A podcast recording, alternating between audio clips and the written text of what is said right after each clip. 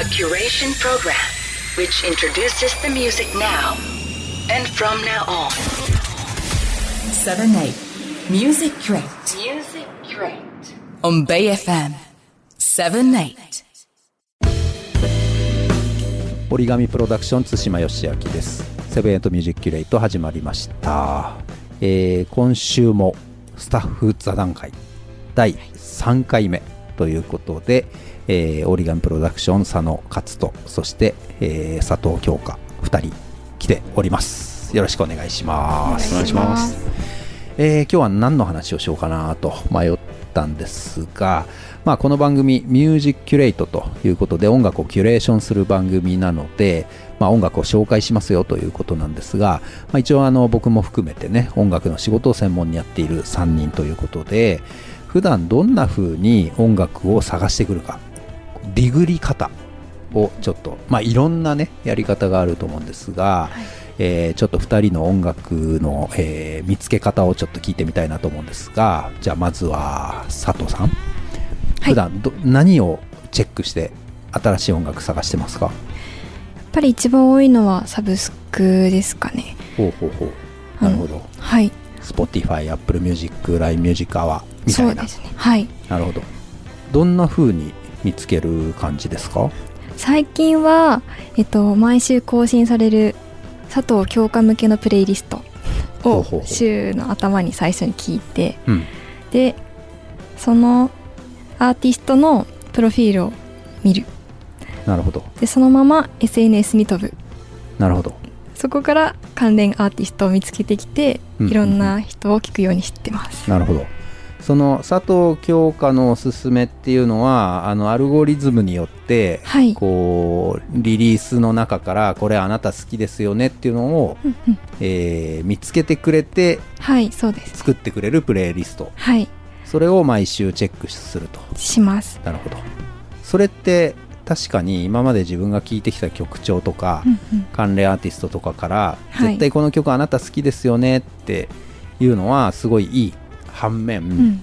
うん。同じような音楽ばっかりになっちゃうっていうそう。デメリットもある、そうなんです、うん。なのでそこだけで探すのはちょっとなって思ってるので、うん。珍しいアーティストを見つけたら、うん。その SNS に飛ぶようにしてます。あなるほど。違うものに飛ぶと、うん。またそのアルゴリズムとかも変わると思うし、うん。関わってるアーティストとかも変わるかなと思うので、うんうんうん。そっちを見るようにしてます。ちなみに SNS は具体的に言うとどこにまず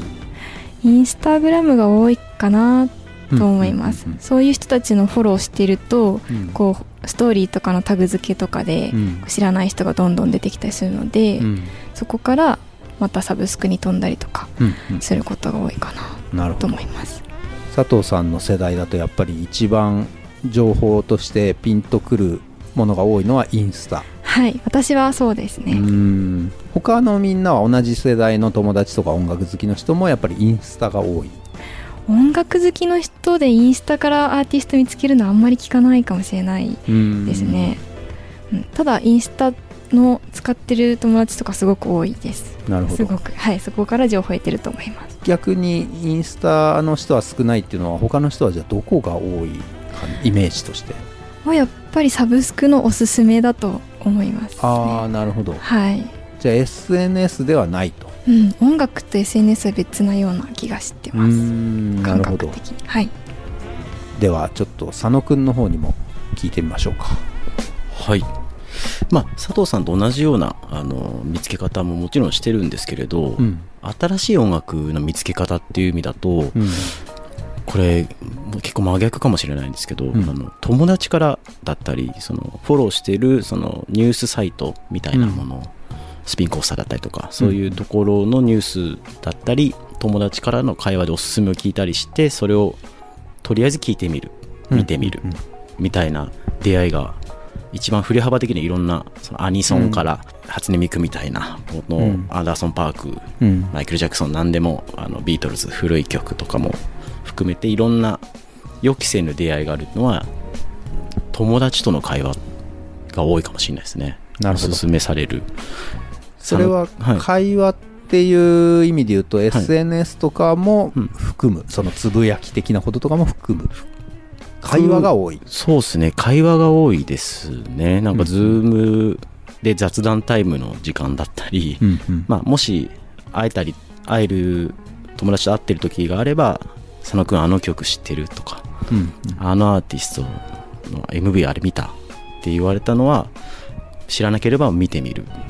まあ、下手したらその場で見てみたりとかしてすごいねみたいな、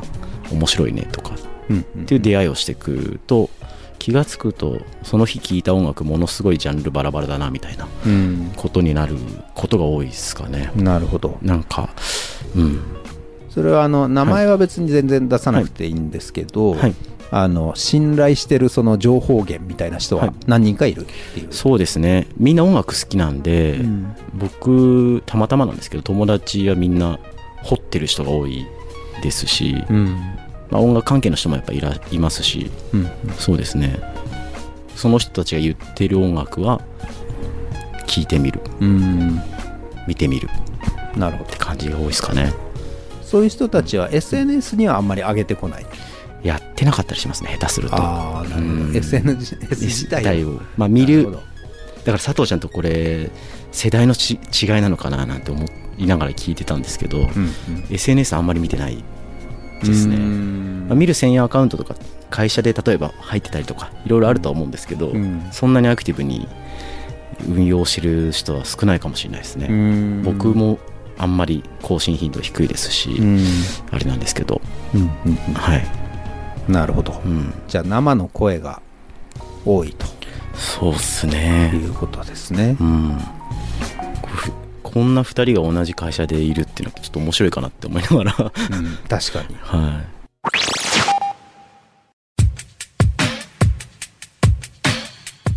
折り紙プロダクション対馬義明がお送りしている Seven Eight Music Curate、えー今日はですねスタッフ座談会ということで、えー第3弾をお送りしましたが、えー佐藤さん、えー佐野くんそれぞれ2人がですねどんな風に音楽を入手してるかということで、まあ、あの佐藤さんは、えー20代らしい、えー SNS とあと、えー DSP その聞き放題サービスのアルゴリズムなんかでチェックしてると。で佐野くんは30代らしい、えー人と話して口コミで、えー聞くということなんですがじゃあ4050手前のお前はどうなんだということでですね、まあ、僕も逆にちょっと質問を2人から受けたんですが意外と僕は実は SNS 派で、えーまあ何人かフォローしてる人たちがなんかこうポーンと上げてくるものうん、が多いんですよね。もうなんか、昔はね、それこそ SNS とかない時代は、あのー CD ショップというか、まあ、レコード屋さんとか、そういうところ行って、こう、カタカタカタカタ、レコード見ながら、ジャケットで、これ良さそうだなと思って家帰って失敗した、みたいな、まあ、ジャケ買いみたいなね、ことをやったりとか、まあ、テレビで、とかラジオから情報収集したり、いろいろしてたんですが、まあ、最近はね、やっぱ SNS で誰かがおすすめしてくれるものをとりあえず聞いてみるみたいな。で、そこからアルゴリズムで関連アーティスト探していくっていう、ちょっと佐藤さんに近いもの。うん、でも、やっぱりその佐野くんの口コミっていうのもすごくよくわかるっていうか、まあ、最近ね、会えない人も多いので、まあ、ある種口コミ、SNS のおすすめって口コミにほぼ近いので、まあ、ちょうど2人の間みたいな感じなのかな。あとは車運転してる時にラジオから流れてきたら、あの路肩に止めるっていう、あの、蔦屋光一さんスタイルですよね。で、まあ、あの何だったんだろう、この曲みたいなこともすごいありますし、まあでも本当ね、こうやって話してて、多分聞いてる方も、ああ、同じだなってきっと思った気がするんですよね。まあ、あの、良くも悪くもなんですけど、あの、音楽の仕事してる人だから、なんかすごい見つけ方するんじゃないかみたいな風に聞いてる方いるかもしれないんですけど、まあ、僕も含めて意外と普通でしたと いうことで、まあ、あまり参考にならなかったかもしれないんですけど、まあでも多分皆さんきっと今言ったような、え中の私もこれですみたいな人が多いと思うんで、まあ、あの探し方としてはそれでいいんじゃないかなみたいな気がしますね。あとはどのアンテナにどいつ引っかかるのかっていうのはそれぞれの感性だとは思うので、まあね、そこは多少違うにせよ、えー結局同じだなということですね。はい。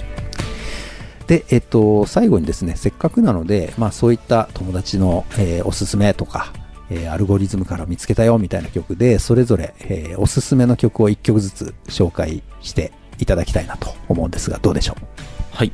で、私はですね、えっと、1998年生まれの韓国のラッパーで、オメガサピエンっていうアーティストがいるんですけど、最近なんかアップル社のプロモーション CM にもなんか起用されたりとか、なんか活躍をしているみたいで、結構面白いので、おすすめです。最近友達に教えてもらったアーティスト曲です。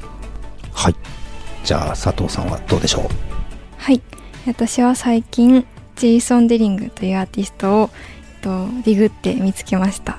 なるほど。これまさにアルゴリズムの出会いとはいといそううですことですね。はい。ではですね、その2曲を、えー聞いてお別れしようと思います。Seven Eight. Music Curate.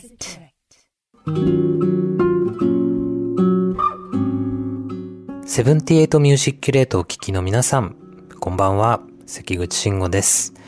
えーここから私がお届けしたいと思います。よろしくお願いします。はい、ということで、えーとても暑い日が続いておりますけれども、皆様いかがお過ごしでしょうか？本当になんか毎年のようにこの、こんなに暑かったっけ？みたいなね、毎日のようにアイスを食べてしのいでおりますけれども、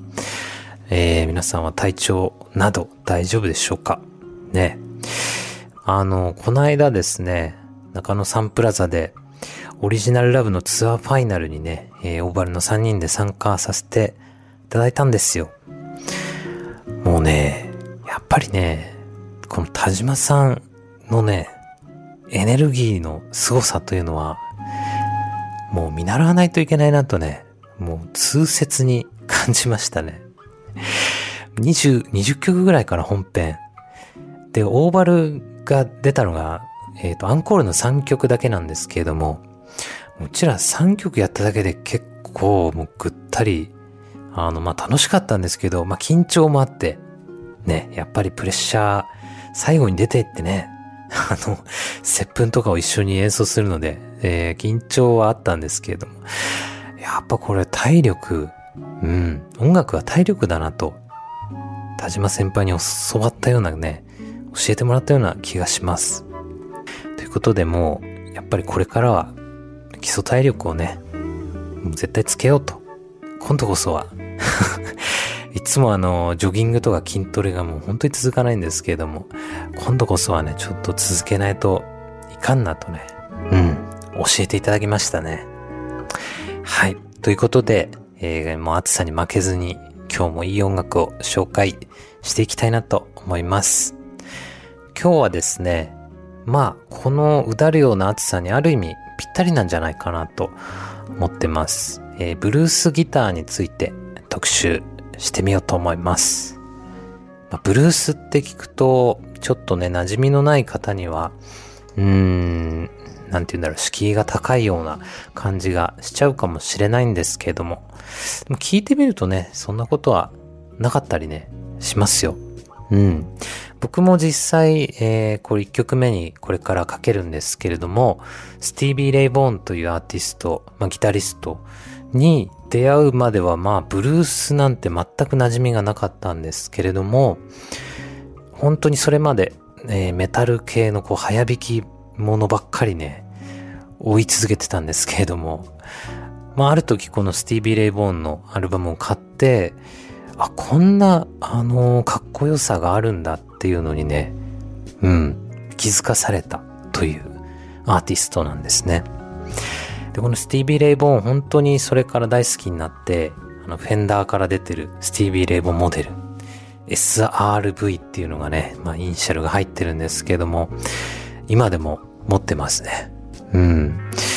もう本当にカリスマ的なギタリストで、まあ、ジョン・メイヤーはじめ影響を受けた、あのー有名なギタリストってたくさんいるんですけれども、まあ、ちょっとね、どんな音なのか、えー聞いてもらえたら嬉しいなと思ってます。はい。ということで、1曲目は、スティービー・レイ・ボーンで、レニー、聴いてください。スティービー・レイ・ボーンで、レニー、聴いていただきました。もうこのピッキングのね、繊細なニュアンスまで、あの、感じ取れるような録音になってますけれども、いかがだったでしょうか？レイボーンは結構早めの曲あの、ブギーっぽいのとか、あとファンキーなね、曲とか有名なの結構あるんですけれども、こういうバラード系弾かせたら本当に、まあ歌もね、歌う人ですけど、ギターがもう歌いまくってますよね。もう大好きな、はい、ギタリスト紹介させていただきました。続いてですね、えー、次に紹介するのは、まあ、ブルースといえば、この人を紹介しないでどうするというね。はい。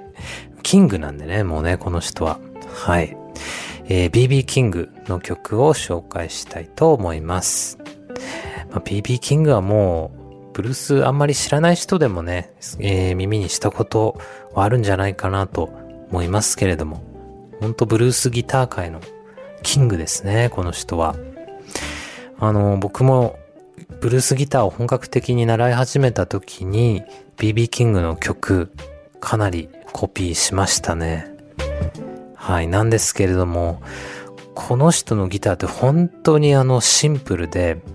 うん、音数がめちゃくちゃ少ないんですよね。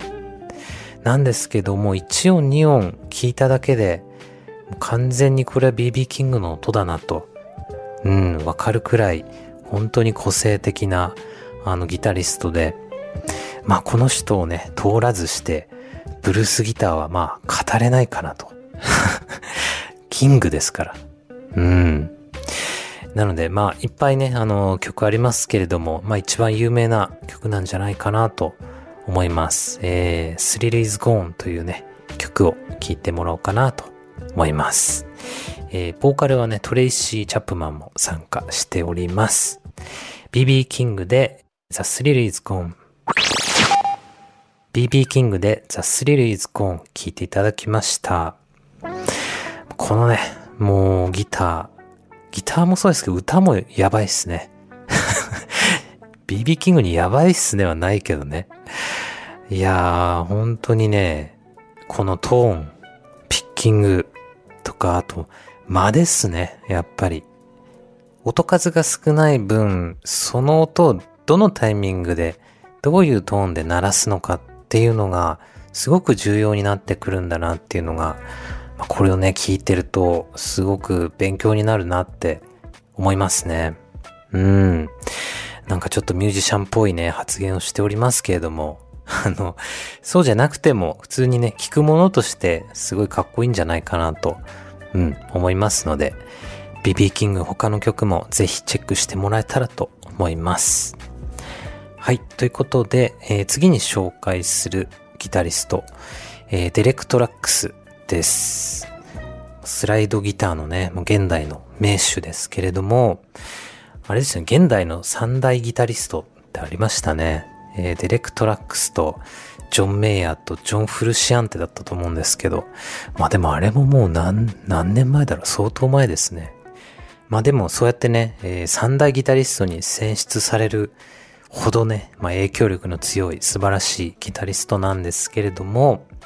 僕もあの、ライブ写真が部屋にいつもね、飾ってありまして、ちょっと練習したくないなっていう時は、この写真を見て、いやいやと、デレクトラックスを見て、もう自分のね、ギターの至らなさを はい。もっと上手くならなきゃいかんぞと、いつもね、鼓舞してもらってますけれども、本当にね、歌心のあるスライドギター、もうね、この人も本当に一音のスライドで心をつかまれちゃうタイプのギタリストですね。うん。今からかける曲はですね、彼が、えー、所属しているテデスキートラックスバンドからの曲になるんですけれども、まあ、このバンドの音源ってすごくあの、なんかブルースっていう感じじゃね、なくて、あの、まあ、ブルースも感じるけれども、えー、カントリーだったり、いろんなポップミュージックだったり、混ざり合った音楽なので、すごくね、えー、楽しく聴けるバンドなんじゃないかなと思っております。ちょっとそこから一曲、えー、聴いていただこうかなと思います。テデスキトラックスバンドで Don't Know What It Means テデスキトラックスバンドで Don't Know What It Means 聞いていただきました。いかがだったでしょうか？かっこいいっすね。本当にこれギターソロもやばいっすね。一ファンとしても聞いてますけれども、ほんとね、この人、あの、歌い回しのフレーズ、その自分の、なんか歌い方というか歌い癖みたいな、あ、またこのフレーズ来たみたいなのがあるんですけど、もうね、一緒でいいんです。あの、あ、またこれかじゃなくて、もうそれが聞きたいんですよね。多分これが中毒性っていうことなのかなって思うんですけど、でもそういう、あの、多分そんなにいろんなバリエーションのあるフレーズを常にストックしてるってわけじゃなくて、なんていうかな、もっと細かい、あの、歌の部品をその都度、こう、最適なところにはめてくるような、なんかね、個人的にはそんな印象を持っていて、そういうのが本当に上手い人なんじゃないかなっていう風に。うん。いや、上手いんです、この人は。普通に上手いんです。はい。いやでも最高ですね。あの、ライブの映像とか見ると、あ、こうやってなんかニュアンスつけてるんだな、みたいなのが、よりよくわかるので、うん、ぜひちょっとね、動画とかもチェックしてもらえたら嬉しいです。はい。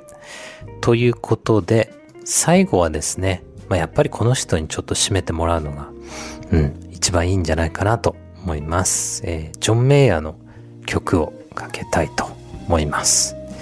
といっても、えーこの曲はですね、Everyday I Have the Blues という、まあ、BB キングも演奏してますけれども、まあ、ブルースのスタンダードっぽい曲なんですかね、きっとね。うん。僕もこれ BB キングバージョンのね、コピーとかやりましたね。まあこのジョン・メイヤーが弾くと、まあ、コードの感じとか結構変えてるのであれなんですけど、めちゃくちゃね、現代的な響きになっててすんごいかっこいいんですけれども、それでもこれ年代見たらもう14年前とかなのかな。だからいかにこのジョン・メイヤーのブルースの取り入れ方が新しかったかっていうのがね、うん、わかりますね。まあ、このね、ノリノリの、えートリオの演奏、ベースがピノ・パラディーノ、えードラムがスティーブ・ガットというね、もう無敵のトリオでの演奏を聴いていただこうかなと思います。ジョン・メイヤーで Everyday I Have the Blues。